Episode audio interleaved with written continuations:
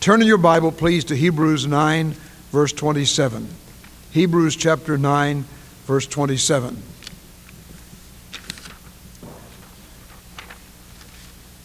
The book of Hebrews is authorless as far as a name is concerned. Many people believe Paul wrote it, and I have no problem with that at all. Others believe Barnabas wrote it, and Luke and other people, but it has the stamp of the Holy Spirit on every page.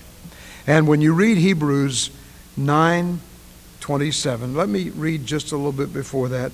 Verse 25 Nor yet that he should offer himself often, as the high priest entereth into the holy place every year with blood of others.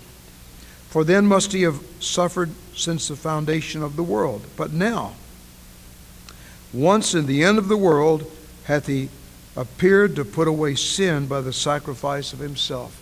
Talking about Jesus. And as is it appointed unto men once to die, but after this the judgment, so Christ was once offered to bear the sins of many. And unto them that look for him shall he appear the second time without sin unto salvation. All the way through the scripture, the inference is those that look for him. Jesus said, When the Son of Man cometh, will he find faith on earth? This is a faithless generation. Almost everybody in the secular world is from Missouri. They say, Before I believe it, show me. And they want proof. We sang in Sunday school a little while ago, Because he lives, I can face tomorrow. And part of the phrase says, because there's a grave empty in Jerusalem, I know he lives. Jesus is alive today. And to those who look for him, he will appear the second time without sin unto salvation. And then he gave this wonderful truth. It's both a warning and an encouragement. As it is appointed unto men once to die, and after this, the judgment. This infers so many things. Number one, it infers that all we're ever going to do that we personally can do in Jesus' name must be done while we're here. We don't have very long to do it. Some people live 10 years, some 20, some 30, 40, or 50, or 60, or 70. Some live to be 100. Life as to duration is so very brief, just a breath less and then a funeral. Just a heartbeat less and a grave digged. We do not have permanent tenure on the house in which we live. And so, what we do, we must do now. Not one of us can say, I know for certain I'll be here next Sunday. We may be meeting in a funeral home in honor of somebody before the week is over, somebody that's here today. And so let me encourage that we lay on our hearts this truth. As it is appointed unto men once to die, but after this, the judgment. There are five judgments spoken of clearly in the scripture. First is the judgment of the believer's sin. If you look over in John chapter 12, you'll see these words. Verse 31 Now is the judgment of this world. Now shall the prince of this world be cast out. And I, if I be lifted up from the earth, will draw all men unto me. And in John chapter 5, for the Father judgeth no man, but hath committed all judgment unto the Son, that all men should honor the Son, even as they honor the Father. He that honoreth not the Son honoreth not the Father. Verily, verily, I say unto you, he that heareth my word, and believeth on him that sent me, hath everlasting life, and shall not come into condemnation but is passed from death to life. Do you know what that means? That means when you put your faith in Jesus, every sin in your life retroactively was judged on the cross. Every one of them. You and I are not going to stand judgment for our sins. Jesus paid it all. All to him I owe. Sin had left a crimson stain, but Jesus washed it white as snow. Now, this is unnerving to people who believe in a works salvation. They tend to believe that if you work hard enough, everything will be all right. If you do enough good deeds, everything will be all right. If you live a good, holy life all your life, and you get to the end, and God adds up all the good things you've done, weighs them against the bad things you've done, everything will be all right if you've done the good things. Well, that makes, this scripture makes those people nervous. Because this scripture says, all of our sins were judged on Christ. Now is the judgment of this world. And I, if I be lifted up from the earth, will draw all men unto me. And wherever the gospel is preached and people open their hearts to Jesus, their sins are forgiven. That's the reason we, as Bible believers, know that we're saved once and for all. You can't be saved four or five times, or three or four times, or even two times. Only once. Now, that doesn't mean that everybody walks down the aisle is saved. Doesn't mean everybody makes a profession of faith is saved. Jesus talked about the kingdom of heaven, and in that kingdom of heaven, there are wheats, wheat, and tares. In the passage we studied in Matthew 25 this morning, there were five wise virgins and five foolish virgins. The five wise were the saved ones. They symbolized the saved ones. The five foolish ones that had no oil, the oil of the Holy Spirit. There was nothing inside. They looked okay on the outside, but they had nothing inside.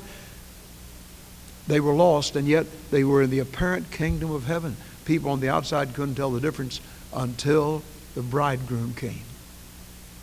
And that pictures the judgment.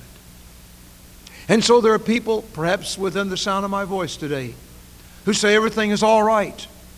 I've done some good things. I go to church. I sing the songs of Zion. I'm trying to be good to my neighbors. I pay my debts. I'm a worthy husband or wife or son or daughter, and I'm all right. But he that believeth not is condemned already. The word believe means to trust.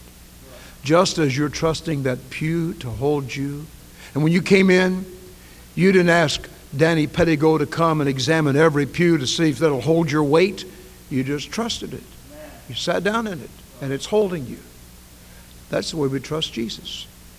We put all our weight on Him, we put all of our sins upon Him, and He forgives us and saves us. Boy, man, when death comes, it's too late to do anything about it. Those five foolish virgins that had no oil, when the bridegroom came, they said to those who were wise, who had oil in their lamps, Give us some of your oil. But it was too late.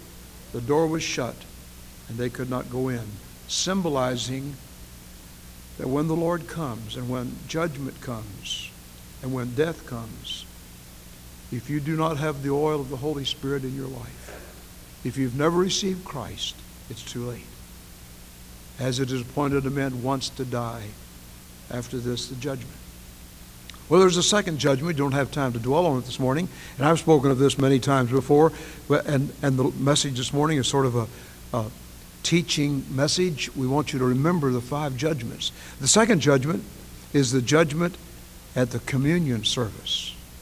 And it's spoken of in 1 Corinthians chapter 11, and he says, Before you take the elements, the broken bread and the cup, examine yourself. Let every man examine himself. It's not my business to examine you, nor your business to examine anybody else. We're to examine ourselves. We're to examine ourselves in regard to whether we're in doctrinal agreement with Jesus whether we're in spiritual agreement and doctrinal agreement with the people we take the supper with. And am I mad at anybody? Have I held some grudge in my heart against somebody else? If I have, I need to get rid of it. Let every man examine himself. And you'll notice before we take the Lord's Supper, when we do that, we have a time of rededication. Our deacons usually kneel around the table. We ask our people to assume a posture of humility, and we confess our sins to the Lord and ask God to clear us, forgive us. Because He says, if you judge yourself, you will not be judged by the Lord. But if you do not judge yourself, then you'll be judged by the Lord. And He says, for this reason, many are sick and many sleep. Now, keep in mind when the New Testament speaks of a Christian's death, it's ta- he speaks of sleeping. It doesn't say that a Christian dies, he sleeps. When your loved one lay down for the last time and his eyes closed in what we call death, if he's saved, he's sleeping. His spirit's gone to be with the Lord. His body will rest in the grave until Jesus comes. And when Jesus comes, at the command of the voice of the Son of God, the dead in Christ will rise first. Then we which are alive and remain shall be caught up together with them in the clouds to meet the Lord in the air. But remember, after death, it's impossible to erase those grudges. You'll have to give account of them at the judgment seat of Christ. And that's the next judgment. It's spoken of in 2 Corinthians 5:10. Brother Teddy read it this morning. For we must all appear before the judgment seat of Christ. The we there are believers, Christians. We must all appear before the judgment seat of Christ, that everyone may receive the things done in his body according to that he hath done, whether it be good or bad. And so at the judgment seat of Christ, we'll be asked, Why did you do what you did? Preacher, why did you preach? Just to be seen of men? Or because God called you to preach and you heralded the message without fear or favor. You know, ladies and gentlemen, sometimes you may not like what the preacher preaches. You may say, well, I'm going to go to some other church where he doesn't preach like that. Well, you just keep in mind that the preacher has to give an account to the Lord for what he's preached. And whether we like it or don't like it, we need to heed it and listen. Because it's from the Lord. Now, there are some parasite preachers, some that preach to curry the favor of people. One of the big problems in America today are the pulpits. But when you listen to the Word of God and you hear what God says, and your heart churns a little bit, and it gets disturbed a little bit, and you think, well, I wish he wouldn't preach like that. That may be the Holy Spirit needling your heart. Listen to him. Because if you do not, you'll have to deal with that at the judgment seat of Christ. And so I ask you, what do you do with your talents? What do you do with your voice of singing? Do you sing the little old ditties of the world? Do you focus your mind on pornography and the filth of the world? Do you fill your life with the trash heaps and the garbage cans? Is that what you eat out of? Or do you come to the delicious Word of God love it and let it judge you? We must all appear before, the judgment seat of Christ. Toplady, Augustus Toplady, died in London August the 11th, 1778, at the age of 38. He was the author of the immortal words, Rock of Ages, cleft for me, let me hide myself in thee. Let the water and the blood from thy wounded side which flowed be of sin the double cure, save from wrath, and make me pure. He had everything before him to make life desirable, yet when death drew near, his soul exulted in gladness.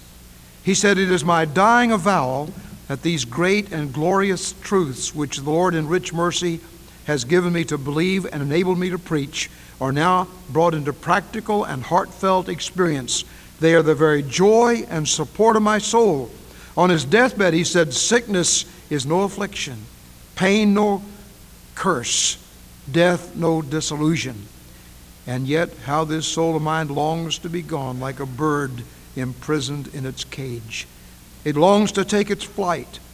Had I wings like a dove, then would I fly to the bosom of God and be at rest forever. What a bright sunshine has been spread around me. I know it cannot be long until my Savior will come for me. Is it going to be like that when you come to die? You're looking forward to eternity. And that doesn't mean you're in a hurry to get out. God doesn't put any premium on suicide. I believe suicide people are momentarily out of their minds or filled with the devil. Judas Iscariot was both, perhaps. But I do believe that you and I need to face life realistically, knowing that any day could be our last. Brian Berkeley had a friend in high school named Chad. Just suddenly, he was hurled out into eternity the other day. His funeral was over at the Kirby Funeral Home. A young man, right in the prime of life. He's gone now. That could happen to any of us. It is appointed a man once to die. And what you do will count for all eternity. I speak first of all to Christians. What you do as a believer will be rewarded at the judgment seat of Christ. Have you given your talents to the Lord so that He can use you? Have you been faithful to Him with your time and your talents and your tithes and your very self? It will be worth it all when we see Jesus. One glimpse of His dear face will all sorrow erase when we see Him. The other day at the service, we turned to the cross like we've done at teen time every night for 40 years, and we've sung, But Until Then. That means until we get home. My heart will go on singing. Until then, with joy, I'll carry on until the day my eyes behold his city, until the day God calls me home. I want to appeal to all of us here today. Let's so order our lives that we'll not be ashamed before him at his coming, whether it be in the second coming of Christ or at our hour of death. And we do not know how long we have. We must all, believers, appear before the judgment seat of Christ. And what a wonderful joy to receive the crowns of homecoming. You just think Jesus comes along and says, Hey, inasmuch as you did it unto one of the least of these, my brethren, you did it to me. And you say, Well, Lord, when did I see you hunger and feed you? When did I see you thirsty and give you something to drink? When did I see you sick or in prison and visited you? You did it all because Jesus lives in your heart. And the answer from heaven comes, Friend, inasmuch as you did it unto one of the least of these, my brethren, you did it to me. That'll make it worth it, won't it? What you do, you do to Jesus. Check everything out that we do and say, Lord, is this to glorify you? Is this to honor you? The songs we sing, the sermons we preach, the things we read, the things we feed our mind on, the things we use for entertainment.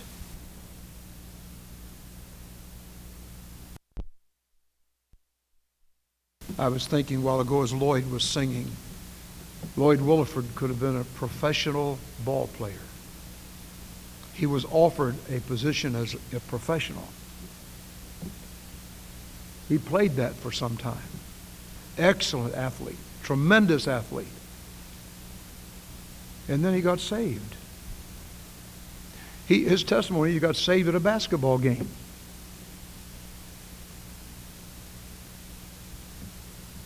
Lloyd, excuse me for saying this, he didn't know he could sing. I asked him to sing one day. He didn't think he could. He's been singing ever since. The songs of Zion. Do you notice what he sings? He doesn't sing some song way in some distant land that nobody can understand. He sings a song about Jesus. One of the great hymns, one of the great songs. I think when he gets home, Jesus is going to say, Lloyd, inasmuch as you sang unto one of the least of my, bro- my brethren, you, you sang to me. What are you doing with what God has given us? Well, there's another judgment. I don't have time to deal with it. We studied in Sunday school this morning the judgment of the nations. It's spoken of in Matthew 25. Before him shall gather all the nations of the world. And the question will be, what did you do with the people of God? No nation has ever prospered that treated the Jews or the Christians in an ungodly way. You just check history, not one. Egypt tried it. They enslaved the Jews. Egypt is gone and the Jews still stand. Assyria tried it. The Jews are still coming back to Palestine from all over the world where the Assyrians sent them, and Assyria is gone. Rome tried it. When Titus marched into Rome in 70 AD, he made it a death penalty for Jews to ever live in Jerusalem again, and for years they were scattered everywhere. Where are the Jews today? Where is Rome, great Roman Empire today? Hitler tried it. Exterminating six million Jews. He wanted to get rid of all the Jews of the world. And God raised up nations of the world to put Hitler down. And God used the nations of the world as a judgment on Hitler. Stalin tried it. Stalin's gone. There are nations today that hate the Christians. Even in our beloved America, there's a bias against Christians. You can say anything you want to against Christians, but don't say anything against homosexuals or you're in trouble. Don't say anything against blacks or you're in trouble. Don't say anything against women or you're in trouble. But you can put the Christians down all you want to.